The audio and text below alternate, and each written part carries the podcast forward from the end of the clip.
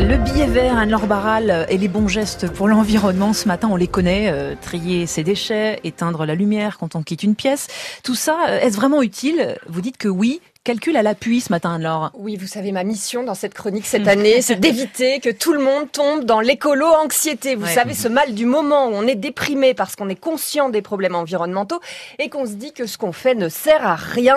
Eh bien non, je m'inscris en faux.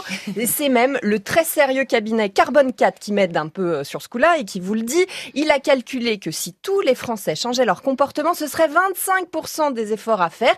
Et s'ils investissaient aussi en plus dans de la rénovation énergétique de leur logement, par exemple, ce serait la moitié du chemin pour atteindre nos objectifs climatiques. Alors, quel geste faut-il faire? Alors, c'est là que ça va se gâter dans cette chronique.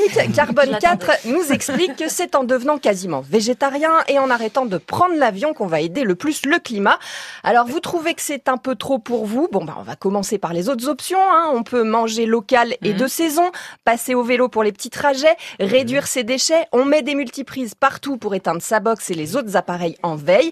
Et oui, aujourd'hui, cette consommation d'énergie a un coût presque aussi important que le chauffage.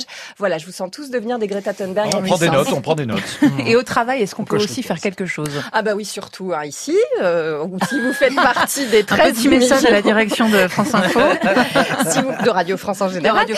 Si vous faites partie des 13 millions de personnes qui travaillent dans un bureau, c'est un peu votre deuxième maison de déchets. Alors, on ralentit les impressions papier en configurant l'imprimante recto verso. On peut mettre la police EcoFond qui consomme 20% d'encre de moins que le bon vieux Arial.